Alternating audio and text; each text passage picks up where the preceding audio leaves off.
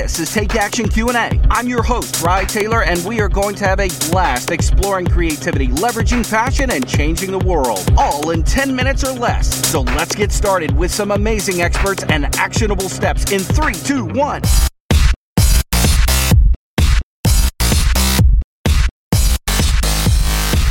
Welcome, Take Action Tribe. One of the biggest challenges today is getting noticed without looking like a glory hound. In a world that is full of gurus in every subject under the sun, how do you gain the experience you need? And more importantly, how do you promote yourself as a credible source of expertise? Fortunately, we have Dan Schawbel on the show. Dan is the managing partner of Millennial Branding, a Gen Y research and consulting firm. He is a New York Times and Wall Street Journal best-selling author of Promote Yourself Yourself, The New Rules for Career Success, and the number one international best selling book, Me 2.0 Four Steps to Building Your Future. He accomplished all of this before he was even 30. Dan, it's great to have you on the show today. Hey, really happy to be here. Thanks for having me on. Well, I've been looking forward to our conversation a while. I know that you're going to have a great answer for us, and we've got a big question for you. So I need to know: Are you ready to take action with Q and A? I'm pumped. Let's do it. All right, let's do this. This one comes from Jamie. She wrote this to me and she has a big question. And I have a feeling that a lot of recent graduates or people a few years out of school have the same exact question. So I think this will this will apply to a lot of people out there. It says this. Hi, Rye. This is Jamie, and I've been out of school for a few years and seem to be a ship without a rudder. I have uh, worked hard and I got a 4.0 in school, but everything else is where I really shine. I was part of an awesome startup, learned a lot, but it's now defunct. I networked well, coffee with CEOs, etc., and connected with a lot of the right people. But now that I'm out of school, that seems to have all changed. I have a boss that sees my potential and says I'm being groomed for the managerial track, but right now I'm doing stuff that isn't even close to my passion, gifting, or strengths. I work insane hours, 11 hours a day easily, and really don't have time for a side hustle. I've been approached by other startups, but they don't have a salary in the short term. Do I jump ship and go into uncharted territory or stick it out and wait to be promoted? Wow, there's a lot going on here. yeah. Uh, you know, I mean, I can relate because I had a full time job at a Fortune 200 company while sacrificing nights and weekends to kind of build my startup. You know, I think you got to get in, you got to you got to prioritize what's most important to you, right? So, you know, um, you know, getting ahead in your current company, you know, going back to the startup world, you got to weigh everything. What are the pros and cons? Where are you in your life? That's another factor. You know, you're going to get married, have kids. Uh, do you like where you're living now? Um, there's a lot of things you have to weigh. So I would weigh them all. And so, for instance, if you want to start another company again, then uh, you know your goal is not really to get promoted at work. Your goal is to kind of, you know, not you know not uh, get too much visibility in the workplace because because you're basically you know mentally working on the startup outside and so the, the higher up you go the less time you're going to have to work on the startup outside of work um, and if and if your current position where you are right now is making you way too busy to work on the startup then you might want to switch jobs or do freelancing as a way to supplement the income and, and invest back in the startup. Um, the other thing is if you want to you know, just you know, go for this promotion at work, then it's much better to just 100% focus on that and then and you know do less out of work and just just you know work overtime work on weekends whatever you have to do in order to put in your time and add enough value so that they want to promote you Hmm, interesting. Well, let me ask about this specific circumstance because it looks like she's exhausting herself at least Monday through Friday at 11 hours a day. If she does plan on doing a side hustle or at least being a part of a uh, startup, what does she need to do? Um, uh, what does she need to do to start connecting again? Because it looks like she was awesome at it in college, or he, I'm not sure.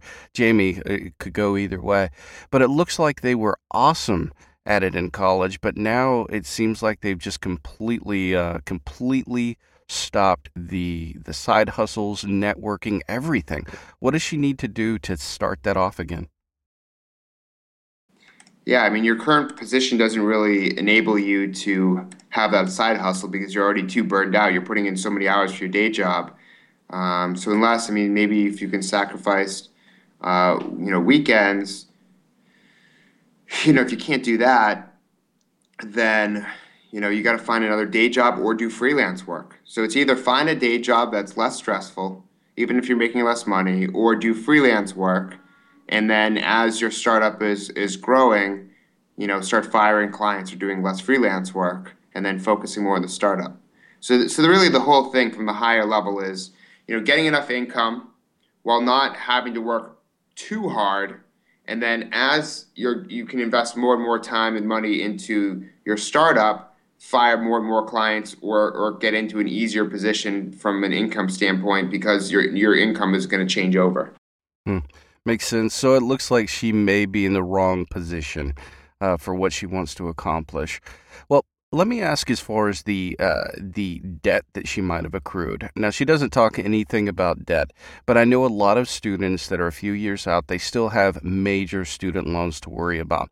What is she going to have to do with that? I mean, can she put it on hold? How how do you think she should approach those those student loans if she has any? I mean, my thing is you pay them off as soon as possible mm-hmm. because of the interest. So to pay them off as soon as possible you know, it is about this is why you can't just quit your job and, and start a company because you have to worry. And this is the sad part about, um, you know, enter, you know, the economy and what people are doing and, and being able to grow businesses now is that the student loan debt is 1.2 trillion dollars in America, and the average student graduates for, with 38 to 55 thousand dollars of student loan debt. So you need that's why you need to have multiple incomes. I think everyone in general should have multiple streams of uh, revenue just in case something fails. It's like the stock market. If all you do is buy one type of stock and it goes down, you're in trouble. But if you're diversified, you're fine. It's the same thing with you and your personal brand, your own career, uh, you as a business, as a person. Uh, that's how you have to start thinking. So, you know, you always have to have that income coming in. Think about how much your student loans are, how much you have to pay per month, and then and you know your living expenses maybe you have to move home with your parents you know try and lower expenses as much as possible and then you know pull in pull in income based on what you have to pay off Okay, this is a major mind shift for a lot of people out there, I'm sure. So, how are they supposed to get these these multiple streams of income? Let's let's take Jamie for example. Okay, she's obviously working way too many hours to actually do something on the side unless it's the weekends. Unless, but let's let's say she has the weekends here. What does she need to do to start that uh, that uh, that passive stream of income or that freelance income? Uh, if she doesn't really have the experience that uh, many young young people don't have yet. I mean what does she need to be doing to uh, make herself an expert in another field basically you know anyone can be an expert. You just have to learn as much as possible right? So for me it was about reading everything that had to do with you know my industry my profession uh, through you know websites magazines books everything. Uh, taking classes you know work even even if you have to do one project for free uh, you just you just have to do it. Do do a project for your parents or for you know some part someone in your family or your friend or yourself.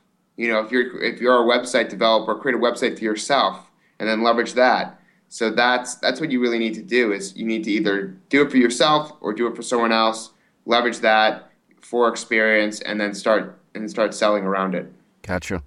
Well, where do testimonials come into this? Do you think that it is necessary to have testimonials in our day and age online or offline, yeah. or is it is it something that she doesn't need to worry about?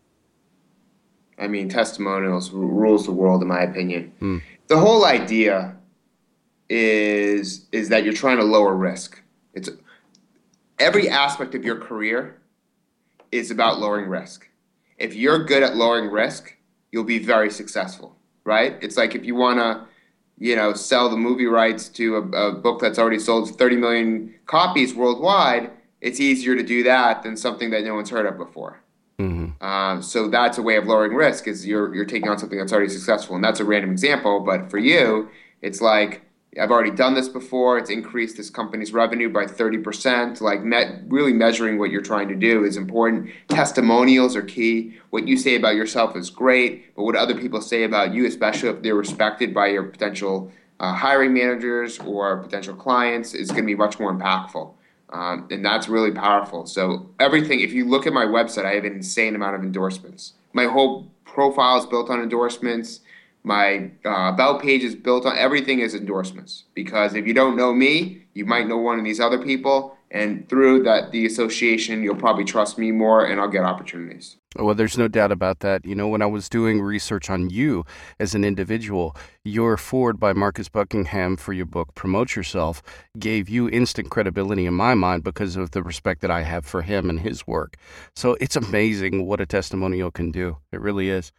Well, Dan, awesome information. Thank you so much for giving this type of advice to Jamie.